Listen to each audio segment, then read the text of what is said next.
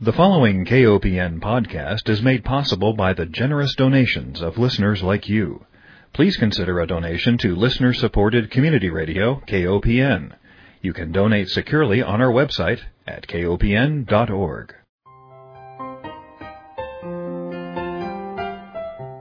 Hi, welcome to Food Sleuth Radio, where we help you think beyond your plate. I'm Melinda Hemmelgarn, a registered dietitian and investigative nutritionist on a mission to connect the dots between food, health, and agriculture and find food truth. And today it's my pleasure to welcome Calen May Tobin. He is the lead analyst for the Union of Concerned Scientists palm oil work. Calen conducts research on palm related deforestation and how to reduce the land use carbon footprint of the palm oil industry. He also conducts analyses for the Union of Concerned Scientists Tropical Forest and Climate Initiative, including work on legislative issues relating to illegal logging and research on reducing emissions from tropical deforestation, degradation, and land use change. Prior to joining the Union of Concerned Scientists, Calen worked for the Society for Conservation Biology. He holds a master's in ecology from the University of California, Irvine, and he's also the lead author on a report called Donuts Deodorant Deforestation, the scoring of America's top brands on their palm oil commitments. Welcome, Calen. Thanks for having me, Melinda. Well, you know, as a dietitian, I study the kinds of fats that are in our diet, and in our food system, and the kind of implications they have not only on our own personal health, but that of the planet. And in going through some of your blog posts and certainly this report, I was absolutely amazed to learn just how much palm oil is in our diet. And the destruction of our rainforests from planting all of these palm trees.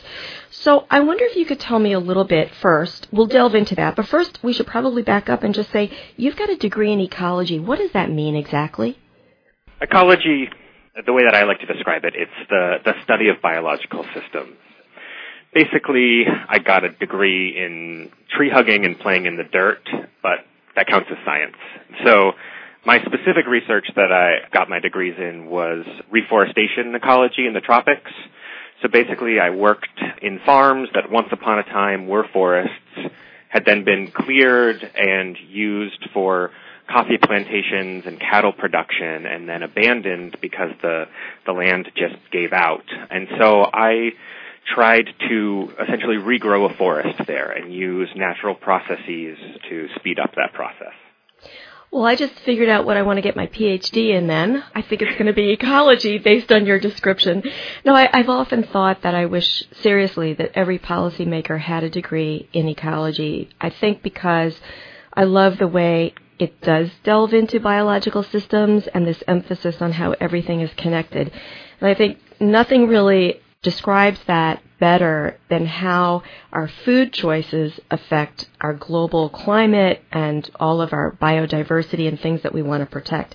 So how did you start investigating specifically in palm oil with regard to climate change, deforestation, and food? Um, sure, that's a that's a great question. So, palm oil has actually essentially been a part of my life ever since I got started in tropical ecology, although I wasn't working directly on it until a couple years ago. I did my graduate work and did some study abroad in Costa Rica, and on my first trip down there, I spent about a week in a national park surrounded by all this beautiful biodiversity, these birds, these insects, beautiful flowers, and then after we left that national park, we were driving to where we would eventually be doing study abroad. And we drove for what seemed like hours through a palm oil plantation. And the contrast was just 180 degrees. I mean, it was one species of plant as far as the eye could see, basically no animal life or flowers anywhere. And sort of from there, as I said, I, I worked on restoration issues, trying to sort of regrow a forest on land that had been cleared for essentially food products. So it had been coffee and cattle production. And there I was still very focused on the restoration aspect. Then, once I finished school, I came here to Union of Concerned Scientists and got involved with the Tropical Forest and Climate Initiative, where our, our goal is to reduce the emissions that come when people cut down the rainforest, the tropical forests across the globe. And one of the first projects that I worked on here was an analysis of what's driving tropical deforestation. And I think when people think about it, I think they still sort of have the old-fashioned notion that it's indigenous communities and small-scale farmers who are going down and and chopping down the trees for firewood or, or to grow their own food. But if you look at the data, most of the deforestation that's happening throughout the tropics is driven by major global agricultural commodities. So it's soybean production and cattle production in Brazil and, and Latin America and in Southeast Asia, increasingly over the last decade, it's been the large scale expansion of palm oil plantations. So once we sort of identified and, and spent some time looking at those drivers, we recognized that palm oil was was a major threat to not only biodiversity but our climate from the, the clearing of the forests and then clearing of these carbon rich peatlands which are essentially swamps where the soils store carbon for tens of thousands of years and when those are are drained and cleared for palm oil plantation, they just continue to emit carbon dioxide into the atmosphere. So that's how I got into palm oil, and I think similarly to you, I was so surprised once I started investigating this topic how ubiquitous it is in our, our everyday lives. Um, I mean, I I've never gone to the supermarket and purchased a bottle of palm oil like I would olive oil or soybean or canola oil, but there hundreds of products that I use, that everyone uses, thousands of products even, that contain it, whether it's packaged food, whether it's the donuts or fries we eat uh, when we're on the road and go to a, a fast food joint. But even our, as the report says, our deodorants, our soaps, our shampoos, um, it's it's kind of everywhere, and it's really surprising. It is, and I, I should probably step back and just let our listeners know that from a dietetics perspective or the food industry perspective, palm oil became of interest, and it is increasingly of interest in part because of our ban on trans fat. So, without a doubt, we learned that trans fat increases our risk for heart disease. And so, the food industry, in order to have processed food products that have a shelf life beyond a couple of weeks, they needed a kind of fat that wasn't susceptible to rancidity or oxidation. And so these saturated fats are the ones that are the most appealing to the food industry. We can't have partially hydrogenated vegetable oils anymore because that's how we create trans fats. So the industry started looking at palm oil because it did have such a high level of saturation and then it allows products to be on the shelf for longer, and then it also imparts different mouthfeel qualities, uh, you know, a crispier, perhaps better performance in a fryer. And so when I looked through this report, Donuts Deodorant Deforestation, and I saw the incredible list of food products, especially the fast food industry, wow, that they are heavy users, as well as as you say, you know, we're not going out and buying a bottle of it, but it's in just about everything. And then you've got some different you know, from L'Oreal cosmetics to Kraft Foods, Yum brands. It's pretty much in everything. So you have looked at this, I guess you could say it's a commitment that some corporations have made to have a more friendly policy with regard to palm oil planting and harvesting. But not everybody has signed on to that. And I don't know how the consumer can tell which brands or products are safe to buy and which ones aren't?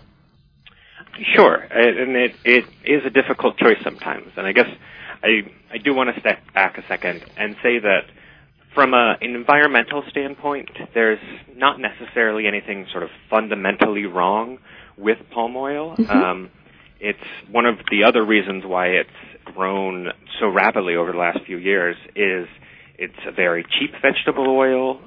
It has really high productivity, so you can get a lot more per area of land than you can any other vegetable oil. Where you really run into the problem is where the production expands onto forests. Mm-hmm. Um, and so, sort of as you said, we we recognize that this is an ingredient in, in thousands of products, and the consumers might not know which products it's in, and even if they can identify, they don't necessarily know where that company purchased that palm oil from. So really, we felt that it falls on the companies to take the responsibility to ensure that deforestation isn't an ingredient in their products. And so we looked at about 30 companies across three sectors. So as you said, the, the packaged food sector, and that's companies like Nestle, like Kellogg's, Kraft, the fast food sector, Burger King, McDonald's, Dunkin' Donuts, and, and the personal care sector, places like L'Oreal, Colgate, Procter and Gamble. And what we found was there was a huge variety in the level of commitments that these companies had made. Some companies like Unilever, L'Oreal, Nestle have really stepped up to fully address deforestation in their supply chain, in their palm oil purchasing. But as a whole, the fast food sector was just abysmal. So we scored 10 companies in, in that sector, and only four of them had commitments. And based on our scoring system, only two of those had strong enough commitments to even receive points. And I think that the highest was about somewhere in the 30s, around 38 points. Um, mm-hmm. So, and that was out of a, a scale of 100. So, these companies just really haven't taken this issue seriously. Yeah, and I think it's our responsibility. I think the beauty of your report is that you do give credence to companies who have stepped up to the plate to do something nice for the planet. And then you've also identified companies that aren't doing enough. And I think that these kinds of reports that come out of the Union of Concerned Scientists, combined with media exposure, can help consumers make better choices in the marketplace. And I can tell you on the fast food company list, those companies that got a score of zero include Burger King, Hardee's, Dairy Queen, Domino's, Dunkin' Donuts, Baskin Robbins, Starbucks, Wendy's, Yum Brands, which includes KFC, Pizza Hut, and Taco Bell. I mean, shame on these companies for not realizing that they have a responsibility for future generations. On the plus side, I think that a report like this can and should help drive not only consumer choice, but consumer action. And I like that you have a site on your website about, hey, we, listen, this is bad news, but we can fix it. And I wonder if you could talk a little bit about how we might proceed in fixing the problem. Sure, absolutely. And I think you hit the nail on the head with consumer action. I think what we have seen in the past is when consumers speak companies listen. So the companies that do have um, really strong policies, L'Oreal, Unilever, particularly Nestle, and now Kellogg's, which came out with a, a really strong policy after we finished the scorecard. These all happened in response to consumer pressure, consumer campaigns.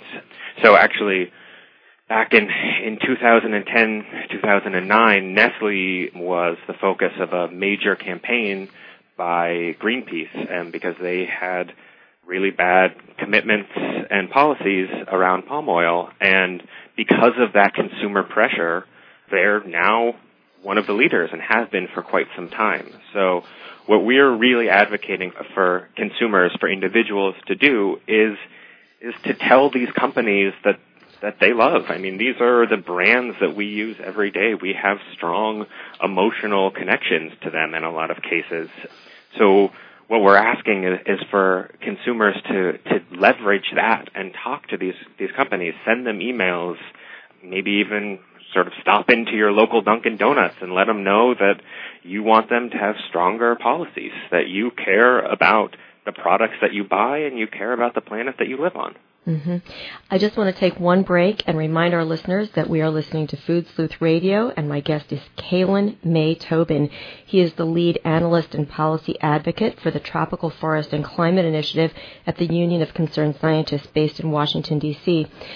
Well, Calen, I want to just commend you on this incredible report that goes through which products and which companies are doing their part and which ones are falling short. And you also have a terrific blog and there are several pieces that you've written on this. And the one that really struck me, I think, was my initial reaction was, okay, you know, the consumer is weary, tired, and they want to get into the grocery store and out as quickly as possible. And now we're going to give them another thing to do, right? They, they need to read ingredient labels, they need to understand what's in them, and then they should go back and cross-reference with your report to see how those brands do.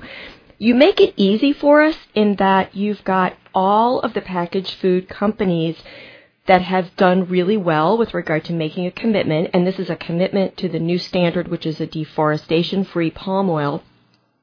So you can go down and you can see, oh look, these brands and these products are good. They're just, I hate to say this, there's really just a, a few of them. Uh, the others are quite plentiful. You know, who's not stepping up to the plate? But then we can send emails, We've got social media on our side. We can tweet. We can use Facebook. What else do you recommend? I think that that's a very good question, and I I certainly experience the same feeling that I assume a lot of your listeners do when I go in the supermarket. It it can be stressful sometimes. So I really do think that for the palm oil issue, the best course of action for consumers is to reach out to the companies. I think as we acknowledged earlier, it's not always easy to tell if these products have palm oil, particularly in, in the personal care sector, but sometimes in, in the, the food sector. So there's no guarantee that if you are switching away from one product, you're not switching away to another product that contains palm oil. And while we did list some of the example brands for these companies, they own many more brands.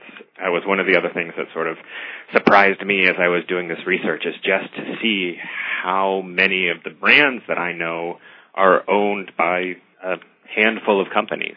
Mm-hmm. Um, so again, it, it's a little difficult for the individual consumer to change their purchasing habits and necessarily have that make a huge difference. I think really what we've seen is being vocal, posting comments on the Twitter feeds and the Facebook pages of these companies. I think we've seen for a variety of issues, not just the environment, social, human rights issues.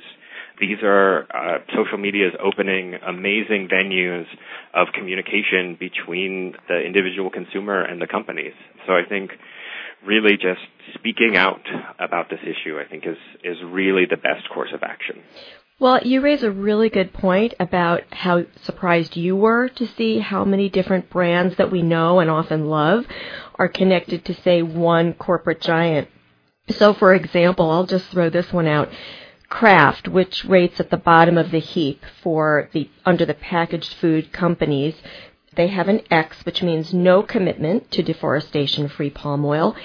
And so you think, okay, Kraft, well, what brands does that include? And you think, oh, Cool Whip. Jello. These are brands that we see on the shelf and we see in people's grocery carts all the time. PepsiCo, also connected with Quaker products, and they rate with a negative sign, which means little commitment. So the consumer gets a double piece of education here with your report. They can not only go through and see, well, who's doing it right, and I'm glad that you mentioned, you know, Nestle is doing this right. That's good. Unilever. Okay, what does Unilever own? Ben and Jerry's ice cream, Popsicle, Slim Fast, and Mondelez, Oreo, Ritz crackers, Nutter Butter. You know, these are the products that that ring home, right? We know those brands so well. And so I think that your chart does two things. It helps us know which brands to address if we feel so motivated to write letters and get on our, our social media platforms. But it also shows us just how ubiquitous this is in our whole food and non-food product display that's out in the supermarket. It's everywhere. And you think, okay, well, what are my alternatives? I can look at the label. My first thought was, okay, I'm just going to recommend that we boycott all the palm oil. But the other oils may not be all that advantageous either, right? So you even mentioned that with palm oil, it's it's a very shelf stable oil, it's cheap, it's got high productivity maybe it's better in some cases than using something like a GMO canola oil, for example, or GMO soy. So I think the chart then gives us some ability to say, okay, this product has palm oil. Don't have to necessarily boycott all palm oil, but let's for sure go with companies that are harvesting the right way. and then overall make some other choices with regard to getting a little bit of a different mix of fat in our diet. Yeah, and I think uh, another thing that I would add on the sort of not boycotting palm oil in general front is the way that vegetable oils function on the global market is they're they're fairly interchangeable. And I guess we can think of this in sort of a smaller scale. And if if you're cooking something on your stove at home and you reach for your olive oil and you realize that you're out of it, you can cook in soybean oil or canola oil and essentially have a functional similarity. So if you were to pressure a specific company, say Unilever or Nestle, to move towards soybean oil or canola oil, that just means that someone else will be purchasing the palm oil that they aren't purchasing. So it doesn't decrease overall demand for the vegetable oil and therefore really won't have an overall effect on deforestation driven by palm oil. Mhm. That was really interesting. It was something that I learned from your blog post that I thought, "Oh, I should that's why I wanted to have you on because you can give a, a more broad global ecological perspective on the topic." All right, so let's talk a little bit about global warming in particular. I've heard that our planet's rainforests have been described as our planet's lungs. How exactly does destroying the rainforest, we're, we're still planting trees, we're planting the palm trees, how exactly are we harming or contributing to global warming through this palm deforestation? Sure, that's that's actually a great question, and that's that's um, something that comes up a lot. Is is you think you're cutting down trees, but you're planting trees, so it should be a wash. But if you actually if you look at a healthy tropical forest, it's first of all a lot more than just the trees. There are understory shrubs, there are vines, there are all this other vegetation, and the trees are larger and grow longer than palm oil trees. So you have a significant amount more carbon in a standing tropical forest than you do in a palm oil plantation. So cutting down a forest, all of that vegetation that's standing gets decomposed or burned or somehow released into the atmosphere. Um, when you plant the palm trees, you'll take some of that back, but you still sort of on the whole released a lot of carbon into the atmosphere. So that's one of the major components of climate change as it's driven by palm oil conversion.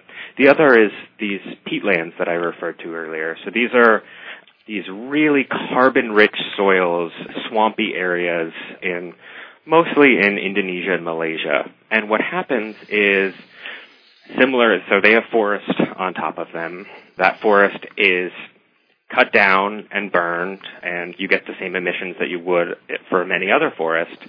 But then in order to plant palm oil, they don't like wet soils. So you have to, you have to drain the water out of these peat soils.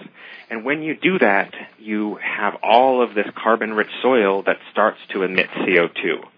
So you, what you get is a, a one-two punch for the atmosphere you get this initial burst of emissions when you clear the forest, but then you get a slow and steady, constant stream of emissions as the peat soil decomposes, releases carbon into the air. And these peat soils can be anywhere from a few centimeters, a few inches deep to around 30 meters deep. So that's about 60 feet. So there's a lot of carbon in those soils.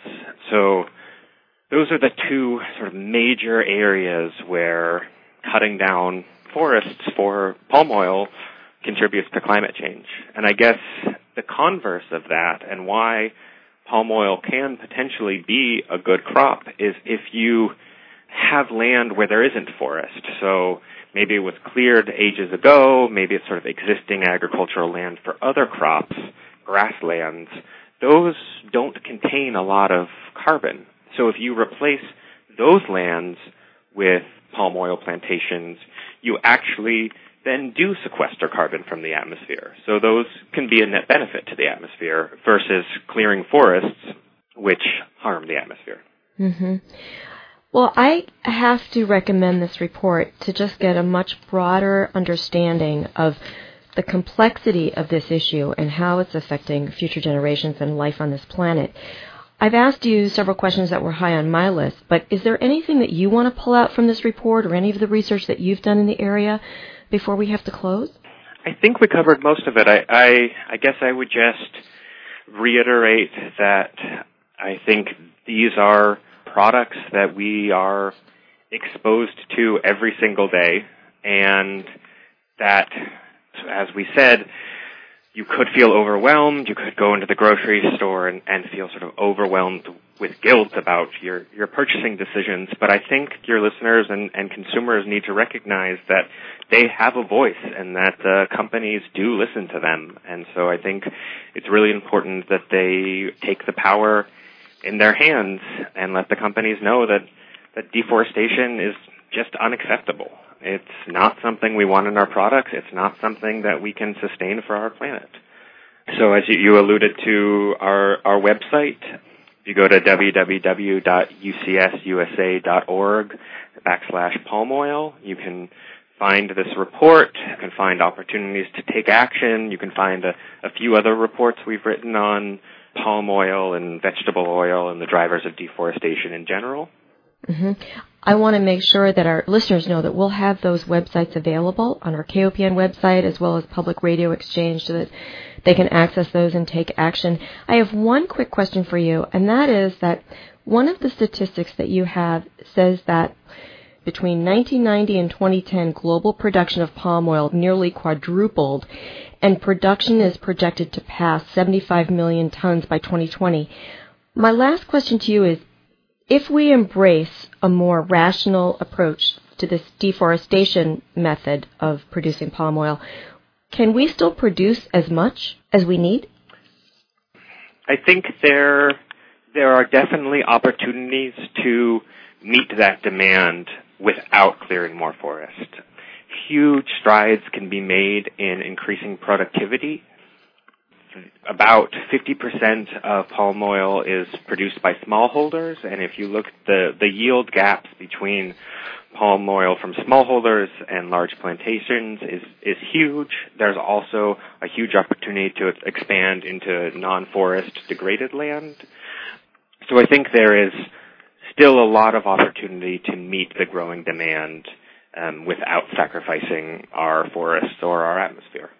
Well, I want to thank you so much, Calen, for being my guest. We've been speaking with Calen May Tobin. He is the lead analyst and policy advocate for the Tropical Forest and Climate Initiative at the Union of Concerned Scientists. And I want to close by thanking Calen for being my guest and thanking our listeners for tuning in. And to remind everyone that Food Sleuth Radio is produced by Dan Hemmelgarn at KOPN Studios in beautiful downtown Columbia, Missouri. Calen, thank you so much for making this complicated topic a bit more understandable. Uh, thank you, Melinda.